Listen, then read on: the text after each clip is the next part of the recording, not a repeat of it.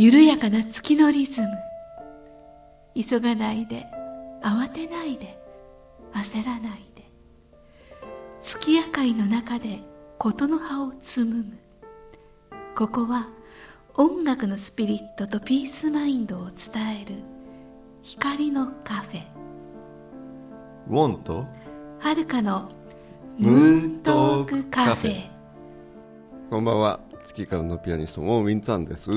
こんばんは。月からの語り部武田遥です。ねしばらくあの僕休ませていただいて。ねえ。ねその間何やってたの私ですか？もうほぼ、ほぼ前変わらずおじいちゃんとワンコがいるんでどこにも行かず。いやいや僕が聞いてるのは番組の話私のこと興味持ってくれたのかと思ったら 違った。番組何やってたの番組はねあの制作の羽室さんがアーカイブを作ってくださって、はいはいはいでアーカイブって何？って聞かれたんで、はい。うんとねアーカイブアーカイブっていうのは今までやった中でうん。すごくいいお話の回とか記念すべき回とか聞いてもらいたいっていうあ記録的なものを抜き出してよくあるよねあの、あの番組の今日はアイアーカイブ特集とか言って昔の番組が出てそうそうそう、ベスト版みたいなもんですよね。あ結構ベスト版ムーントカフェ多いんじゃないですか？多いでしょうね。ほぼベスト版。笑っちゃいます。で自画自賛、今日でもあの収録してる今日は、まあ、17日オンエアなんだけど、はい。収録してるの2日前の今日15日なんですよね。終戦記念日ですね。そうなんですよ。なんかこううーんねほんのちょっと前まで広島のことなあのそしてその前にはあの沖縄のことがあったし、はい。そして長崎のことがあって、まあ、今日を迎えるわけなんだけど、うん。ね、あのお父さんはい。結構ご健在だなんだっけ？今おいくつなんだっけ？えーとね、父は今87で要介護1で、うん。まあ、ちょっと認知まあ。は進みつつあるけれども、食欲旺盛で。戦争体験されてる。戦争体験してますね。戦争の話とかされます？あんまりしないんですけど戦争体験に関しては私の祖母と、うんうん。あと、えー養母ですね、うんうん。あのがよくしてましたね。あのどんなお話されうんてた、とね学童疎開っていうのがねあのありましたけどうちの母とその私の生みの父親が弟にあたるんですけど、うんうん。あのどうせ死ぬんだったらお父さんお母さんと一緒に死に死にたいから学童疎開行かないって言って東京に残って、うん。で焼夷弾が落ちる中一緒に家族全員で逃げていった。じゃあ、まあ、ある意味焼夷弾が降る中をそうそうそう。逃げ惑ったというかそうですね。大きな公園目指して羽木公園目指して逃げたって言ってましたね。で途中で祖母の下駄が脱げちゃって、うんうん。で裸足で走り出したから母が「お母さんダメよ」って言って、うん。焼夷弾降る中下駄を拾いに戻って無事にまた合流したっていうちょっと聞く聞いただけでドキドキしちゃうような話なんですけどそれで全員まあなんとかうちも焼けずにん。残って、まあ、おじいちゃんおばあちゃんですね。で娘である母と、まあ、息子であるまあ私の実の父っていう4人で、まあ、戦後も暮らしたと。ただ8月15日に関しては祖母が言ってたのがその玉音放送を聞いて戦争が終わったっていうのを聞いた時に心底ほっとしたって言ってましたね、本当に実感としてそうだと思うね、うん。うん。女子供はやっぱりそう思ったみたいですね。あのおじいちゃんはやっぱりちょっと肩震わせていたとうん。いう話ですけどもその辺がやっぱりあの男性と女性のちょっと違いはねあったのかもしれないですけど家を守るとか子供を守るとかっていう命を守る方のおばあちゃんにしてみたらやっぱり終わってほっとしたと。うん。うん。あの僕の父親はちょうど神戸にい行って、まあ、彼はあの留留学生としてええ。ね香港から戦前にあのなんだ大阪あのの大学に通ってたんだけれど、まあ、そのまま戦争になって、まあ、華僑だったから、まあ、そこに今日本にはいたんだけれどやっぱり神戸にこう空襲があって焼夷弾がわーっとが降る中やっぱり逃げ惑った、うん。それで彼はなんか仕事をやってたんだよね。あ、まあ、あの新聞記者かなんかやってたのかな、でしみんなが逃げたのに、まあ、仕事が残ってたのでその、まあ、いわゆる女中あ当時でいう女中さん。っていう人と残っていて、えー最後の最後になってあの逃げたんだよね、うん。でその時に先に逃げた人は全員いなくなって。あああよく聞きますね、うん、であともう一つはこう焼夷弾が屋根の上にのあの落ちてその屋根の瓦をあの滑って隣の家をが突き刺さって全全焼してしまうとか本当にこうなんていうのあのな九死に一生ってことをうん。あのあるけれど本当にギリギリのところで。あ紙一重の命そう。で彼の、まあえーなんとお鬼えー、とやっぱり、えー母親のお兄さんにあたる人がねまあ防空壕に、まあ、みんなでわーっと逃げていくんだけれどす最後に防空壕に入る直前に焼夷弾に足をやられて出血多量で亡くなったりとか。うん。あとねあの、まあ、僕の奥さん美恵子さんのご両親は満州にいて、えー満州からので、まあ、終戦を迎えて、まあ、引き上げを、ね、していくんだけどお父さんはその時にこう捕まってシベリアに3年間の抑留をしててでお母さんの方は、まあ、美恵子でいうお姉さんがいたんだけれど、その子供を連れて、えー逃げ日本に帰る途中に子供がやっぱり病気で亡くなっうんたりしているんだよね引き上げ者っていうのかしらうね。僕「童謡3」っていうあの CD をつ童謡シリーズの3番目のあの写真があのその亡くなったあの美恵子の会ったことのないお姉さんの写真なんだかわよね。いいねえ本当にそれその写真しか残ってなかったんだけれど、でもこの世に生まれたっていうねそうこの世に生まれた証があるんだよね。うん。まあ、だから戦争を、まあ、その父に聞いてもやっぱりすごくこうなんていうかこう口ごもるっていうか、ええ。まあ、お特にシベリア体験をした父あの美恵子のお父さんはああのほとんどやっぱりその過酷なそのシベリア抑留体験をあお話になさらなかったそうだけどあ、ね。思い出すのもやっぱりね、うん。お辛いですよね、笑い話のように喋ってたんだけどでもすごくその何でもねえだってかあの東 東北の人だったから。まあねえそのすごい難しかったみたい、あともう一つはね僕の友人に被爆2世が多いんだよね。長そう崎だですかった崎広広島の、っん。でまああのまあなんていうのひ被爆2世の会みたいなのがあって、うん。やっぱり核廃絶核兵器廃絶みたいな運動されてる方が何人かいて、ええ。うん、まああまり語らお話になさらないけれど僕のフェイスブックの友人にもそういう方いるしね、うん。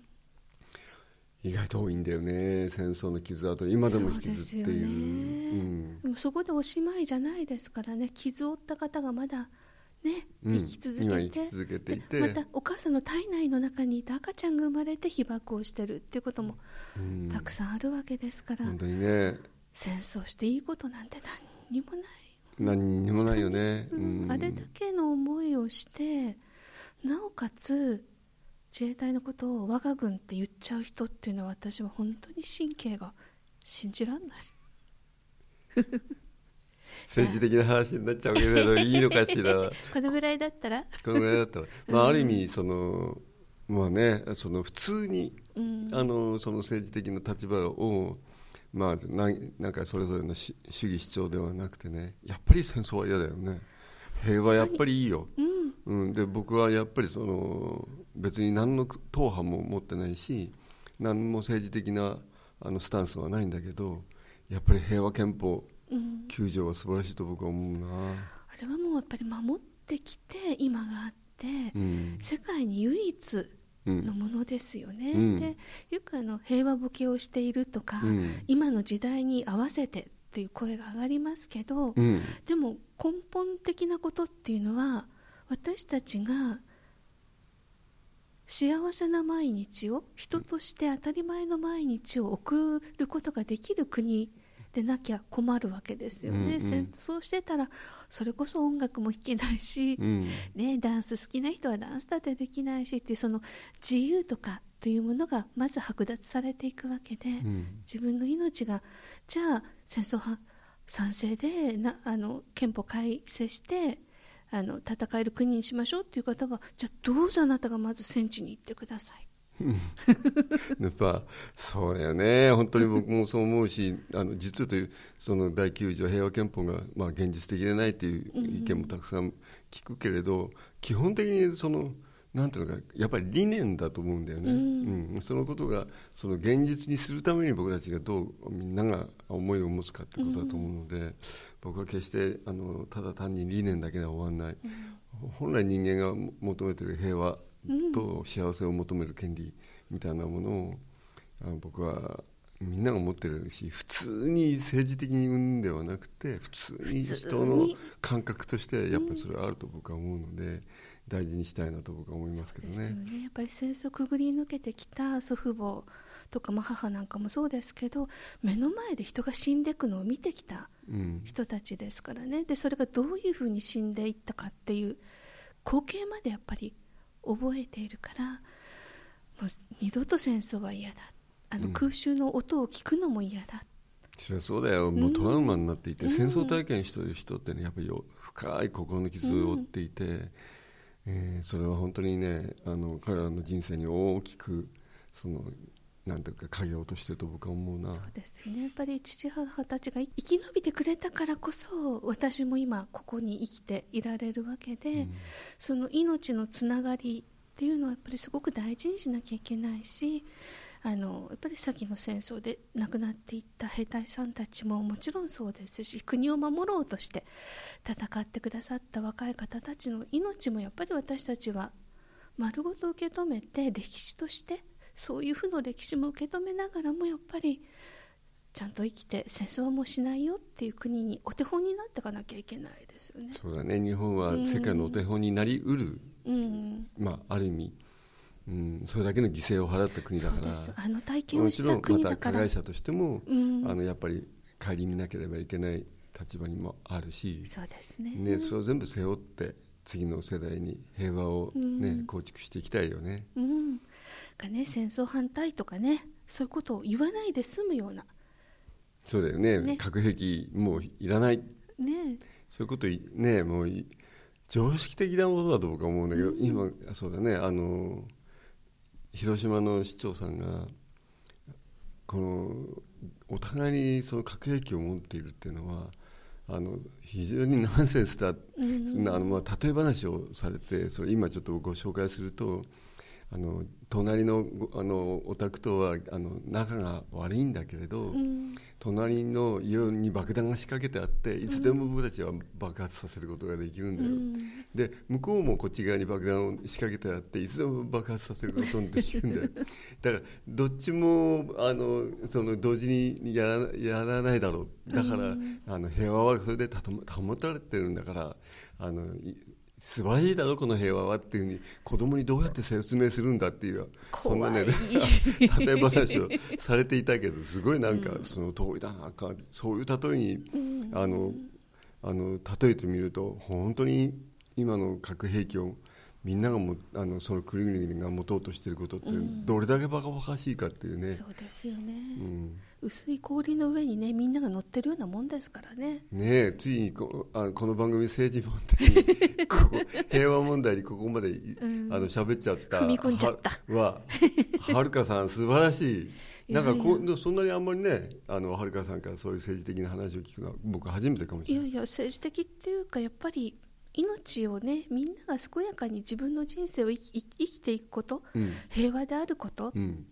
自由であることもうここだけが大事なことなのでね。うん。そうなんだね。いやなんか久しぶりにあのムントクカフェはじとねこうやってトークしていい番組だわ。バカ話ばっかりじゃないですよ。バカ話じゃないわ。じゃあちょっとね告知をしたいんですけどね、はい、えー、今日17日これオンエアされてるんだけど、はい。明日18日土曜日神奈川県の逗子のうん。逗子駅の裏側にね逗子駅の西口これ山の方ですね。はい。そこにあのゆいコミュニティホールゆいっていうのはねつながるっていうかこう結ぶとかそういう意味のゆいですよね、うん、ひらがなでゆいあそうですよね。そこで、えー午後の4時から僕コンサートをやるんですよ。はいこれはチャリティーコンサートであのこれ西日本の豪雨がこの間ありましたよね。ひどい雨でしたね。いやすごかったの。それであの土砂災害が本当にひどくって、うん。あのまあ、要するに街が埋まっちゃうような、ね、人々のあの家の周りがこう土砂でいっぱいになっちゃって、うん。それを今みんな手作業でそれを書き出してるのよ暑い中ねボランティアそう炎天下の方が来の中でもういてくださっくらあてのボランティアの人がいても、足らない。あの足らないっていうふうに話言われてたけれど、まあ、その被災者支援のためのチャリティーコンサートなんですね、はい。これ18日。いいですね。うん。うん。主催があの T&T って幼いさんと、まあ、いつも僕のコンサートを企画してくれたりする方がいるんだけれど、もう彼女がなんかいても立ってもいられなくて、うん。あついつい「もうさやって」って言われて言っちゃって僕も「あいいよ」とかっていうご感じで。で今日それで明日、はい、うん、そのそのまあえーその金額を、まあえー災害義援金としてあの、まあ、日本赤十字を通して、えー寄付されますので、はい、経費をね差し引いた全額。うん、今自由席ではい寄付さ5000円ってちょっと高めなんだけれど、うん。あのチャリティーだと思って、ね。このお金がねあのあの西日本の被災者たちうん豪雨の被災者たちに届けられるんだということをあ思ってくれれば決して、えー高くはないと思うし、はい。なんかウォンさんかなり一生懸命演奏してくれるそうですよ、あらそうですか。いつもと同じ。いつもそれでも 今今までにあのコンサートでねあのいあの目いっぱいじゃなかった時がないんで。ね。タイトルいいですね。夏の祈り。これは、あの及川浩平さんがある曲にタイトルをつけて「夏祈ったこと」っていうあタイトルありましたうんね、曲が僕はあるんですけれど、はい。それを演奏したい。その中で、まあ、そのタイトルから「夏の祈り」というふうにうんうん。あのタイトルをつけました。それはまあ本当にこうこの8月にね日本全体に起きたことも含めて、えーそんな思いを込めて「夏の祈り」とはいしました。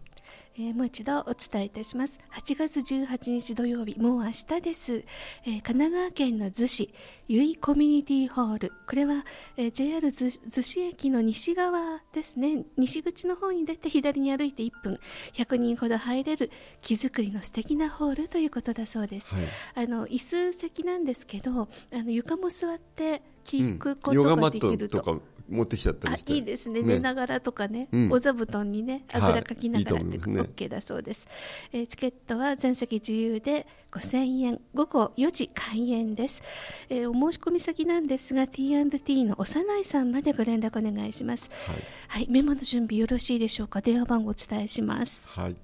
080 080 5654 5654 1331 1331ですですね、ぜひぜひご参加ください。チャリティーですから、これね。はいもう当日もあるんじゃなかったかな当当日券もありだとあ僕は思ってたけどそうですか。じゃあね、あの、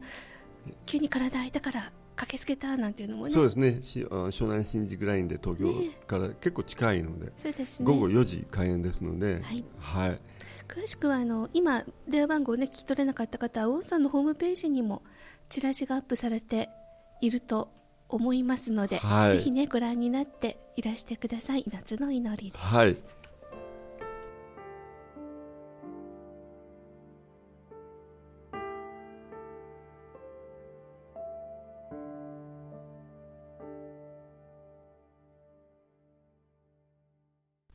えー今日オープニングにはウォンさんの夏祈ったことをお送りしました。さてエンディングの曲どうしましょうか？うん、今日は、まあ、あの15日、まあ、オンエアは17日だけどこの日、ええ。今日の日収録の日は今はね2人で話したように終戦の日で、戦争にまつわる話をしたんだけれど平和へのに願いっていうのは僕にも非常に強くあった。それでまね、さっきの戦争では、まあ、中国と日本は決していい関係ではなかったけれど、えー、今やっぱりアジアになんかこう全体があの一つの一つになってほしいっていう僕の願いみたいのを、まあ、一つの曲にあの託した覚えがあるのね。それは「えー、佐藤の夢」っていうタイトルをつけた、まあ、皆さんよくご存知の「君が代」の曲なんだけど、えー、これは僕がそのある時にこうまあ僕は半分4分の3が中国の地4分の1が日本の地なんだけれど、うん、非常にナショナルアイデンティアイデンティティのなんていうか葛藤っていうか、うん、自分の中にその両方が溶け合わない。相反目する相あのこう入れない、えー、時代が結構長かったのね。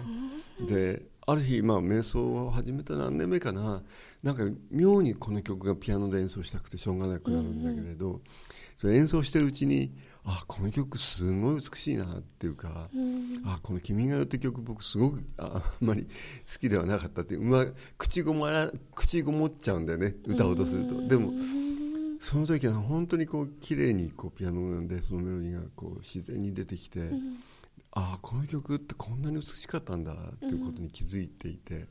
まあ、その中になんかこう美しい日本本当に平和でもうこうなんか桜の風景がこうね、うん、こう見えてくるような自然豊かな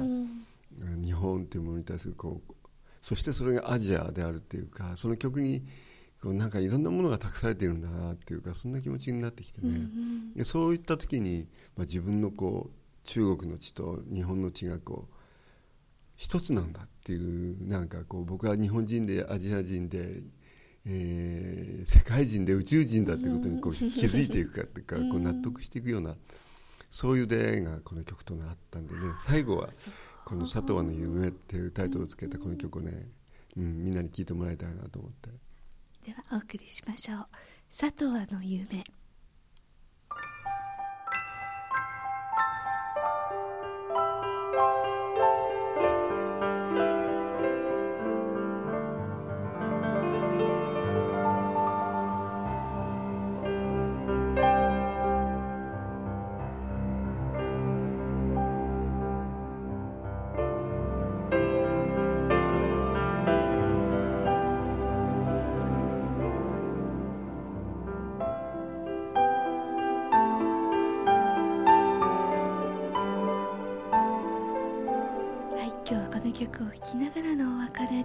はい。なんかあの収録したね今日は8月15日で終戦記念日で甲子園の方でもうーっていうね、うん、あのサイレンが鳴ってみんな短い黙祷をね捧げられたと思います。私たちもいつもねあの平和の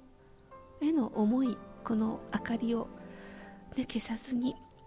いけたらいいなとそうですね、うん、思いますね。はい、はい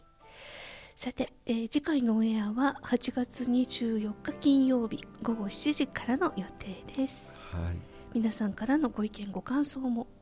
お待ちしております。ぜひぜひお寄せください、はい、100回もうすぐですからね。はい、はい、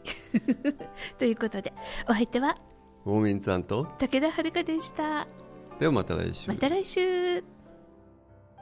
ォンとはるかのムーントークカフェこの番組はサンドウェアブルームーンの提供でお送りしました。